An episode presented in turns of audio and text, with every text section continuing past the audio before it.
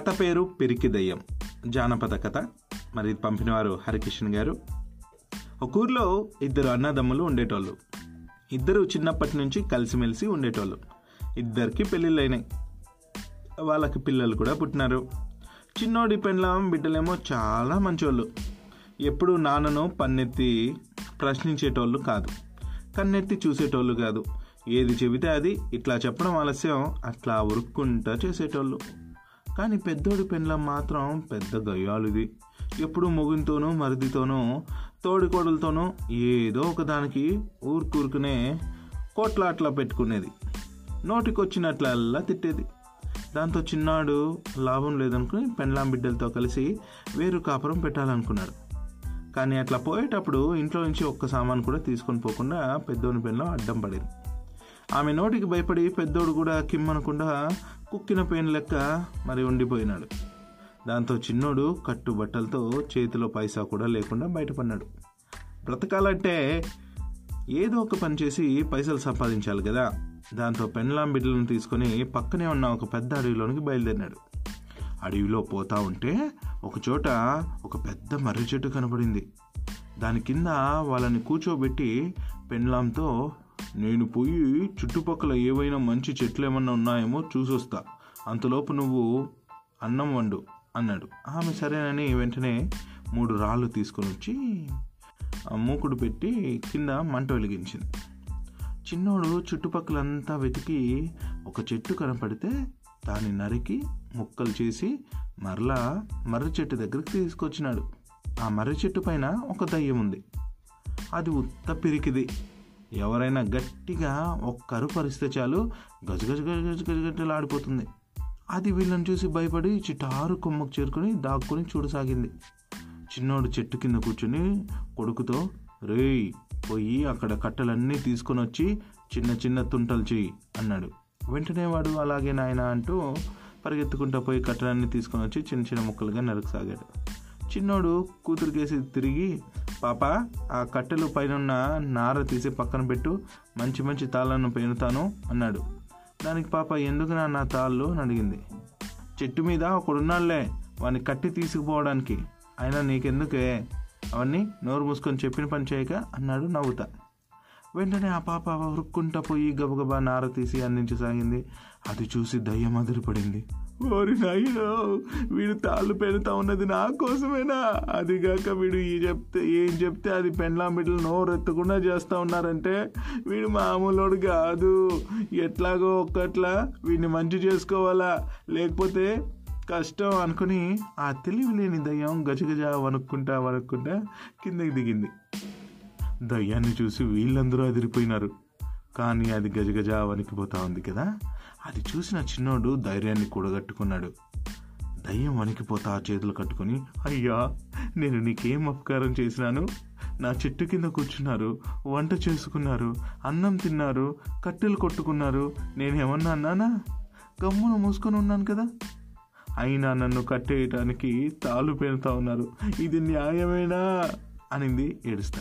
దాంతో చిన్నవానికి విషయం అంతా అర్థమైపోయింది. తనేదో తమాషగా అంటే అది నిజం అనుకుని ఏయ్ దొరక్క దొరక్క దొరికినావు. నిన్ను వదిలే ప్రసక్తే లేదు. కట్టి ఊర్లో పెద్దోళ్ళ దగ్గర తీసుకొని పోతే అందరూ మెచ్చుకొని తలా ఇంత వేసుకొని పెద్ద బహుమతి ఇస్తారు అంటూ మరింత బెదిరించినాడు అంతే దానికి ఆ దయ్యం మరింతగా వణికిపోతా. వద్దొద్దొద్దొద్దొద్దొద్దు అంత పని చేయొద్దు అయినా వాళ్ళు ఎంత ఇస్తారు? మహా అయితే పదివేలు ఇరవై వేలు ఇస్తారు. అంతే కదా. అదే నన్ను గనుక ఏమీ చేయకపోతే ఈ మర్రి చెట్టు కింద ఏడు మూటల బంగారం ఉంది. అందులో సగం ఇస్తా. కానీ మరలా ఎప్పుడు ఇటువైపు రాకూడదు. సరేనా? అనింది. దానికి వాడు సరే అన్నాడు. దాంతో దయ్యం పోయి మూడున్నర మూటల బంగారం తీసుకొని వచ్చి వాని ముందు కుప్పపోసింది వాడు సంబరంగా నా బంగారం అంతా తీసుకుని ఊరు చేరుకున్నాడు. దాంతో పెద్ద ఇల్లు కట్టుకొని నలభై ఎకరాల నీళ్ళు పారే పొలం కొనుక్కొని పది మంది పని వాళ్ళను పెట్టుకొని హాయిగా సేద్యం చేసుకుంటా కాలం గడపసాగాడు. వాని వైభోగం అంతా చూసి వదినకు కన్ను కుట్టింది. ఇదేందబ్బా? వీడు ఊపుకుంటా ఉత్త చేతులతో పోయి నెల తిరిగేసరికల్లా పెద్ద జమీందారు లెక్క తయారైనాడు. ఇందులో ఏదో కథలు ఉంటుంది కనుక్కోవాలా? అనుకుని మొగుడిని పంపించింది. పెద్దోడు వచ్చి అడిగేసరికి తమ్ముడు జరిగిందంతా పూసగుట్టించినట్టు చెప్పేసినాడు తర్వాత రోజు పెద్దోడు పెండ్లాం బిడ్డలను తీసుకుని అడవికి బయలుదేరాడు. అదే మర్రి చెట్టు పైన దయ్యం వీని చూసింది. అరే మరలా ఎవడో ఈ చెట్టు కింద వస్తా ఉన్నాడే. ఎందుకైనా మంచిది దాచిపెట్టుకుందాం అనుకుని చిట్టారు కొమ్మకు చేరుకుంది. వీడు చక్కగా ఆ మర్రి చెట్టు కిందకే చేరుకున్నాడు. నెమ్మదిగా తలెత్తి జాగ్రత్తగా పైకి చూసినాడు. చిటారు కొమ్మన దయ్యం కనబడింది. ఆహా తమ్ముడు చెప్పింది నిజమే. ఈరోజు నా పంట పడినట్లే అనుకున్నాడు. పెద్దోడు పెన్లాంకేసి తిరిగి నేను పోయి ఆడన్నా మంచి చెట్టు ఉందేమో చూసొస్తా. అంతలోపు నువ్వు అన్నం పెట్ అన్నం చేసి పెట్టు అన్నాడు. దానికి ఆమె ఏంది? ఈ అడవిలో అన్నం చేసి పెట్టాలనా? భలే చెప్పినావులే. నువ్వే ఆడైనప్ప పండ్లో కాయలో ఉంటే చూసి తెంపుకొని రా ఈ పూటకు అవే తిందాం అనింది. వాడు పెన్నాన్ని ఏమీ అనలేడు కదా? ఇక అనలేక పోయి ఒక మంచి చెట్టు చూసి దాన్ని చిన్న చిన్న ముక్కలు చేసి మరలా మర్ర చెట్టు కిందకు వచ్చినాడు. వచ్చి కొడుకుతో రేయ్ నీవు పోయి ఆ కట్టలన్నీ తీసుకొచ్చి ఇటు కుప్పే అన్నాడు దానికి వాడు ఏంది? నేను పోయి కట్టెలు తీసుకొని రావాలనా? ఇంకేం పని లేదా నాకు? పో పోయి నువ్వే తెచ్చుకోపో నేను ఆడుకోవాలా? అంటూ రయ్యమని అక్కడి నుంచి వెళ్ళిపోయినాడు. చేసేదేం లేక పెద్దోడే ఆ కట్టెలన్నీ చెట్టు కిందకు మోసుకొని వచ్చినాడు. ఆడుకుంటూ ఉన్న కూతురుతో పాప పో పోయి వాటికి నారతి తల్లి తాళ్ళు పెంత అన్నాడు.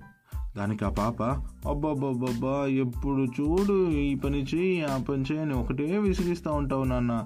ఏం నీకు చేత కాదా? పో పోయి నువ్వే చేసుకోపో నేను ఉయ్యాలాట ఆడుకోవాలి? అంటూ వెళ్ళిపోయింది.